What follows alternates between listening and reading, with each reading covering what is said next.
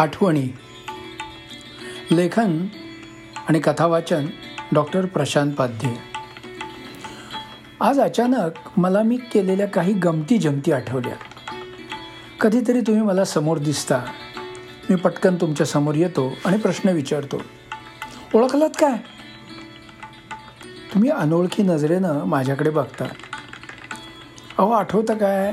देशपांडेंच्या सुमनच्या लग्नात आपण एका पंक्तीत जेवत होतो तेव्हा सुमनच्या सासऱ्यांना तुम्ही परचुरे वाटला आणि ते परचुरे समजून तुमच्याशी गप्पा मारायला लागले.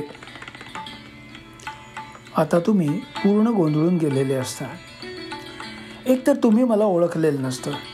त्यात हे देशपांडे आणि त्यांची सुमन. तिचं लग्न कधी कुठे आणि कुणाबरोबर झालं? बरं तिचे सासरे कोण आणि हे परचुरे कोण?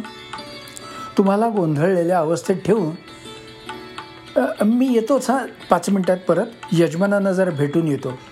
म्हणत मी सटकतो आणि दूर जाऊन तुमची मजा बघत राहतो. तुम्ही विचार करत असता की मी सांगितलेली माणसं तुम्हाला का आठवत नाहीत? आपली स्मरणशक्ती कमी झाली की काय? तुम्ही निरनिराळे देशपांडे नजरेसमोर आणायला लागता. त्यातल्या कोणत्या देशपांडेंच्या मुलीचं नाव सुमन होतं ते आठवायचा प्रयत्न करता. समजा नेमकं एखाद्या देशपांडेंच्या मुलीचं नाव सुमन निघालं तर तिच्या लग्नात आपल्याला परचुरे समजणारा सुमनचा सासरा कोण? इतक्या अनेक प्रश्नात तुम्ही विसरून जाता की हे सगळं आपल्याला सांगणारा हा माणूस कोण? त्यानंतर तुमचा अख्खा दिवस हे प्रश्न सोडवण्यात जातो. मी तुम्हाला कधीच भेटत नाही. एक गंमत आणि टाईमपास म्हणून हा प्रयोग मी बऱ्याच वेळा केला आहे आणि प्रत्येक वेळी मला त्या प्रयोगाचा रिझल्ट सेम आला आहे माणूस आठवायचा प्रयत्न करत राहतो. आठवलं नाही की बेचैन होतो. बाकीच्यांना आठवतं आणि मलाच का नाही आठवत? अशा विचारांनी निराश होतो. पण खरं सांगायचं तर प्रत्येकाच्या बाबतीत हेच होत असतं. पण माणूस पटकन ते खरंच सांगत नाही ना. कबूल करत नाही की त्याला आठवत नाही बऱ्याचदा. अशावेळी काही स्मार्ट माणसं त्यांना जे माहीत असतं तेच दुसऱ्याला विचारत राहतात. आणि मला आठवतं तुला का नाही आठवत? म्हणून आपली सुपेरियरिटी दुसऱ्यावर लादण्याचा प्रयत्न करतात. पण मी म्हणतो प्रत्येकाला प्रत्येक गोष्ट आठवायलाच पाहिजे. हा टास्क का? नाही आठवल्या काही गोष्टी तर काय फरक पडणार आहे का जीवनात? अशा कितीतरी घटना आपल्या आयुष्यात घडत असतात. अशा कितीतरी माणसांना आपण भेटत असतो पण पुढील आयुष्यात त्याचा काहीही उपयोग नसतो. ती माणसं पुन्हा कुठेही दिसत नाहीत. मग आपण त्यांना लक्षात ठेवायचंच का? जर आपला मेंदू कॉम्प्युटरमधल्या हार्ड डिस्कसारखा असेल तर आपण त्याची मेमरी फालतू गोष्टींसाठी का फुल करायची? काहीच गरज नाही. अहो पण गप्प बसेल तो तो माणूस कसला? मग डॉक्टरांकडे जाऊन स्मरणशक्ती वाढवायची औषधं आणण्याचा प्रयत्न करून स्मरणशक्ती न वाढता डॉक्टरांना कसं श्रीमंत होता येईल याचा मार्ग मोकळा करतो.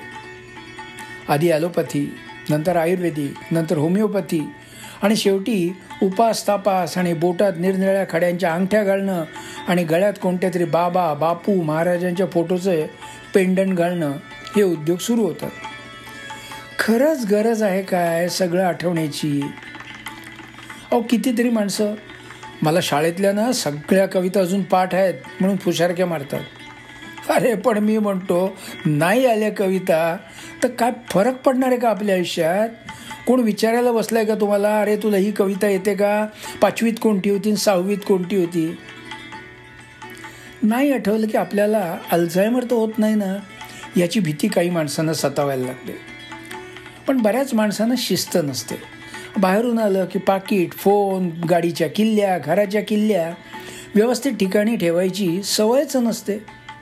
कुठेही फेकून द्यायचं आणि दुसऱ्या दिवशी त्या गोष्टी सापडत नाहीत म्हणून घर डोक्यावर घ्यायचं. यात त्यांना धन्यता वाटते. अशी माणसं स्वतः तर अपसेट होतातच पण घरातल्या इतरांचंही स्वास्थ्य बिघडवतात. आता आजकाल गुगलचं एक नवीन गॅजेट आलं आहे म्हणे जे तुम्हाला तुमच्या हरवलेल्या गोष्टी कुठे आहेत ते सांगतं. अरे पण विसरलेल्या आठवणींचं काय? त्यासाठी थोडंच गॅजेट आहे.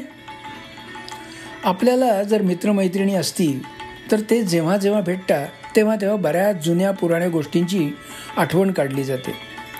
मग त्या विसरण्याची शक्यता कमी होते. जुन्या चांदीच्या भांड्यावरून पितांबरी पावडरने हात फिरवला की ती कशी चकचकीत होतात? याचाच अर्थ आपण जेवढ्या वेळा जुन्या आठवणींना उजाळा देतो तेवढ्या त्या ताज्या होतात. जुनी माणसं त्यांच्या कपड्यांना एक असा खास खिसा शिवून घ्यायची जो कुणाला सहजासहजी दिसणार नाही. याला चोर खिसा म्हणत असत. गंमत अशी की चोराला सापडू नये म्हणून शिवलेल्या खिशाला चोर खिसा म्हटलं जायचं. असो हे मात्र अगदी खरं आहे तसंच बऱ्याचशा तिजोऱ्यांना किंवा कपाटालाही एखादा असा खण किंवा कप्पा असतो जो पटकन सापडत नाही. ज्याला लोक चोर कप्पा म्हणतात.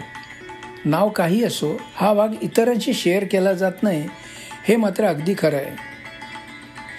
एक गमतीची गोष्ट अशी आहे की काही आठवणी अशा असतात की ज्या कधीही कुणाशी शेअर केल्या जात नाहीत.